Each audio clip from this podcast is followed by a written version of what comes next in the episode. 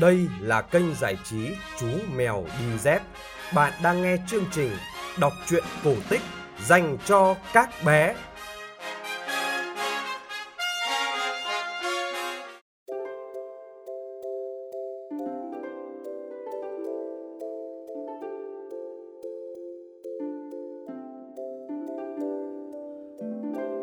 Xin chào các thính giả nhỏ yêu quý của chương trình Chú Mèo Đi Dép.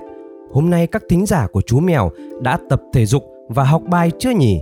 Nếu đã tập thể dục và học bài, thì chúng ta hãy cùng sát lại đây để nghe chương trình số 339 nhé.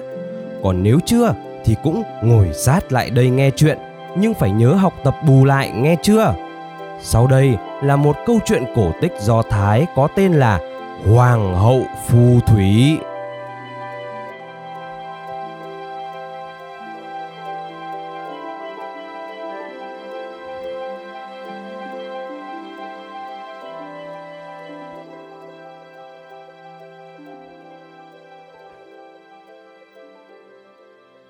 Ngày xưa, có một ông vua anh minh trị vì một vương quốc hùng mạnh.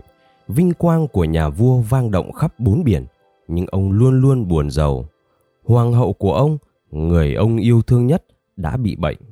Cứ đến tối thì hoàng hậu lại kêu mệt, còn ban ngày bà ta luôn khỏe mạnh. Các ngự y bó tay không tìm ra được chứng bệnh. Họ chỉ lờ mờ đoán hoàng hậu bị một căn bệnh hiếm liên quan đến khí hậu.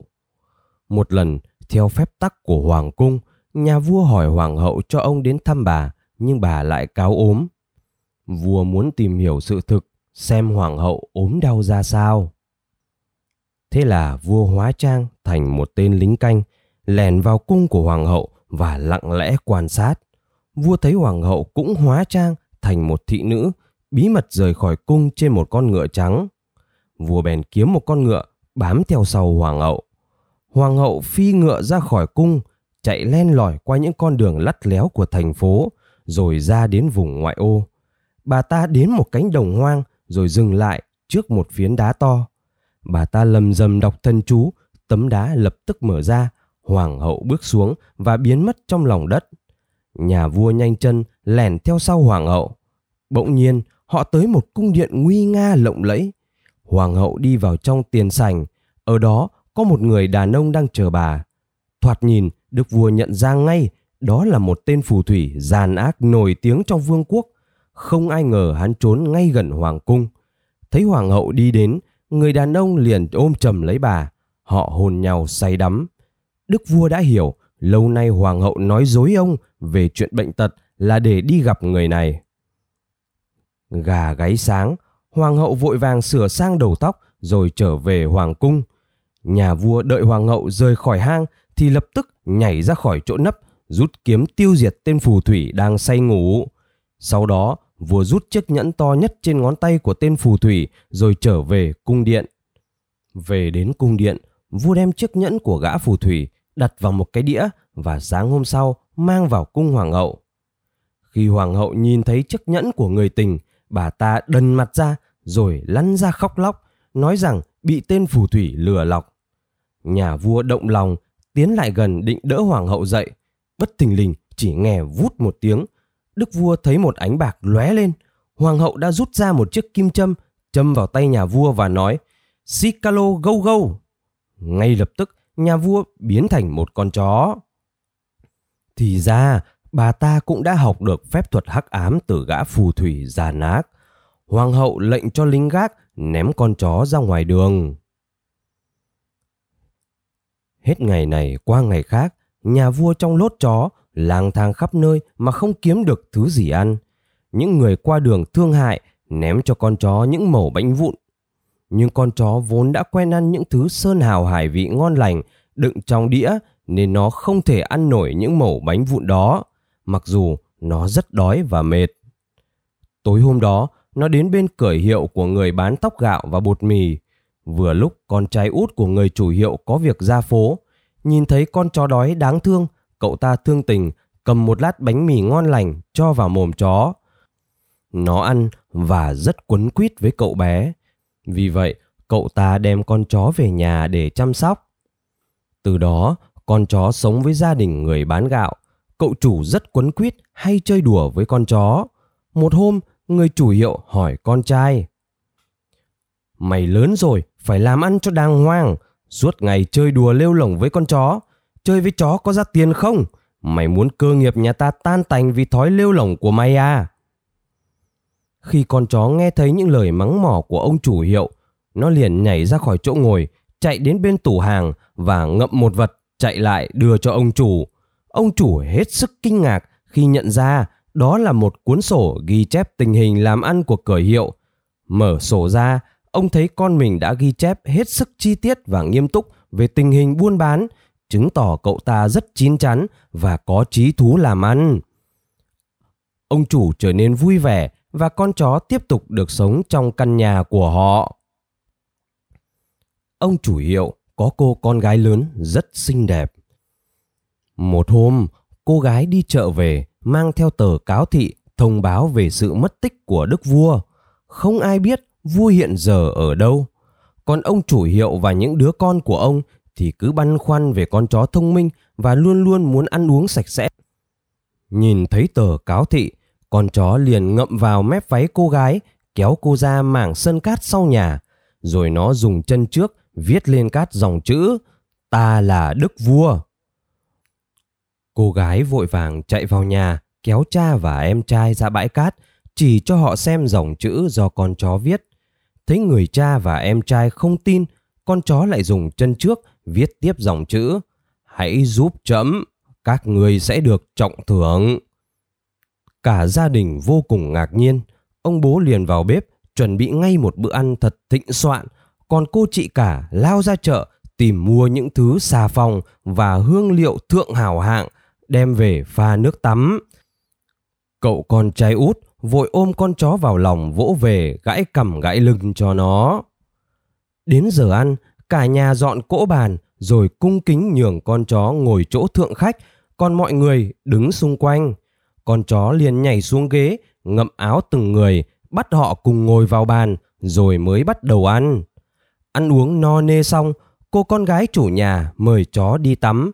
Đích thân cô cầm chiếc bàn trải mềm mại, xối nước chảy lông, xoa xà phòng thơm hảo hạng cho chó. Lạ kỳ thay, xà phòng xoa tới đâu thì lớp lông chó dần dần biến mất, đức vua lấy lại hình dáng con người. Khi nước thơm được dội một lần cuối từ đầu tới chân, đức vua đã hoàn toàn thoát khỏi lốt chó, trở lại thành một đấng minh quân oai phòng lẫm liệt. Nhà vua mặc quần áo, hôn lên trán cô gái, rồi ngài cảm tạ gia đình người bán gạo tốt bụng, quay trở lại hoàng cung. Thị vệ thấy đức vua của mình trở về thì vui mừng khôn xiết. Vua chọn lấy ba người lính thị vệ trung thành nhất, theo chân ngài xông về phía cung của hoàng hậu. Bốn người bất tình lình xông vào trong cung, khiến hoàng hậu giật mình vì bất ngờ. Thế nhưng, bà ta nhanh như một con cáo, chụp lấy một cái bát chứa đầy một thứ bột màu vàng để trên bàn, rồi thổi phu vào mặt cả bốn người. Bị thứ bột màu vàng kỳ lạ kia bám vào mũi, vua và các cận vệ bỗng lâng lâng, quên mất hoàng hậu là kẻ thù của mình. Trái tim của nhà vua lại sao xuyến khi nghĩ đến hoàng hậu. Nhưng lạy thánh A-la, khi hoàng hậu đưa tay vuốt tóc nhà vua, ngài vô tình nhìn thấy chiếc nhẫn của lão phù thủy trên ngón tay cái của hoàng hậu. Cơn giận của vua lại đùng đùng nổi lên, ngài quát lớn. À, ngươi lại định lừa dối chậm tiếp ư? Thấy không lừa được nhà vua, hoàng hậu đổi ý nhanh như chớp. Bà ta vung chiếc kim bạc lên, châm một nhát vào tay nhà vua và nói, Sicalo chip chip. Nhà vua liền biến ngay thành một con chim sẻ và bay ra khỏi nhà. Con chim sẻ lại bay đến ngôi nhà của cha con ông chủ hiệu lương thực.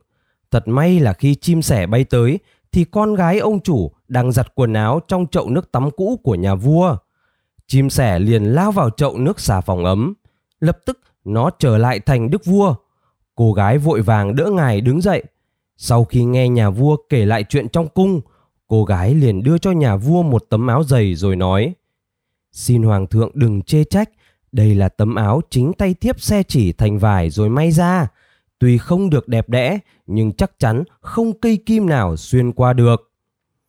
Nhà vua mặc thử vào người, quả nhiên thấy dày dặn lạ thường.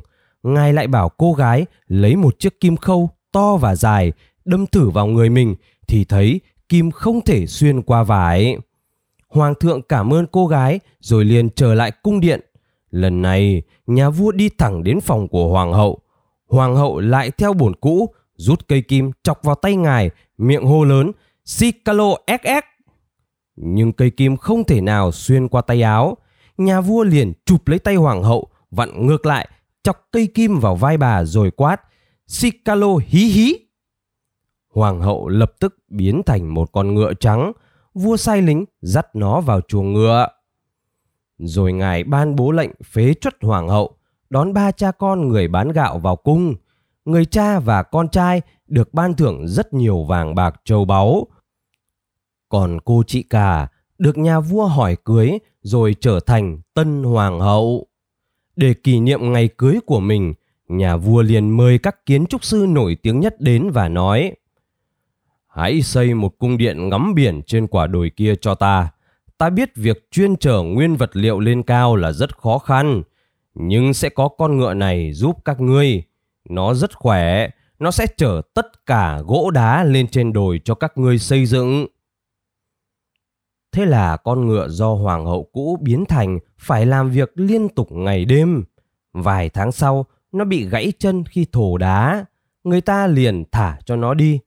Từ đó, con ngựa què lang thang khắp nơi trên vùng cỏ hoang, rồi cũng chả còn ai nhìn thấy nó nữa.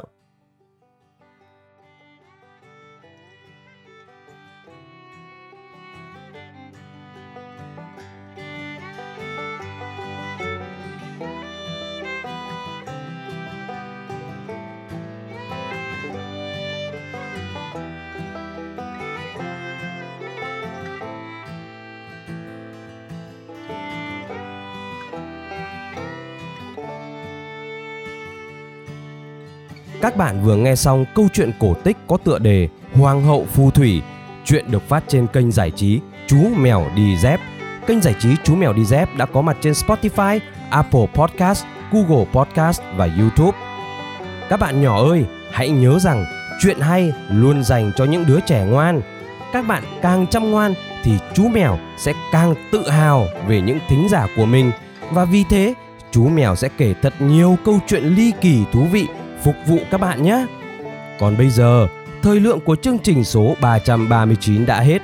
Xin chào và hẹn gặp lại các bạn trong chương trình lần sau.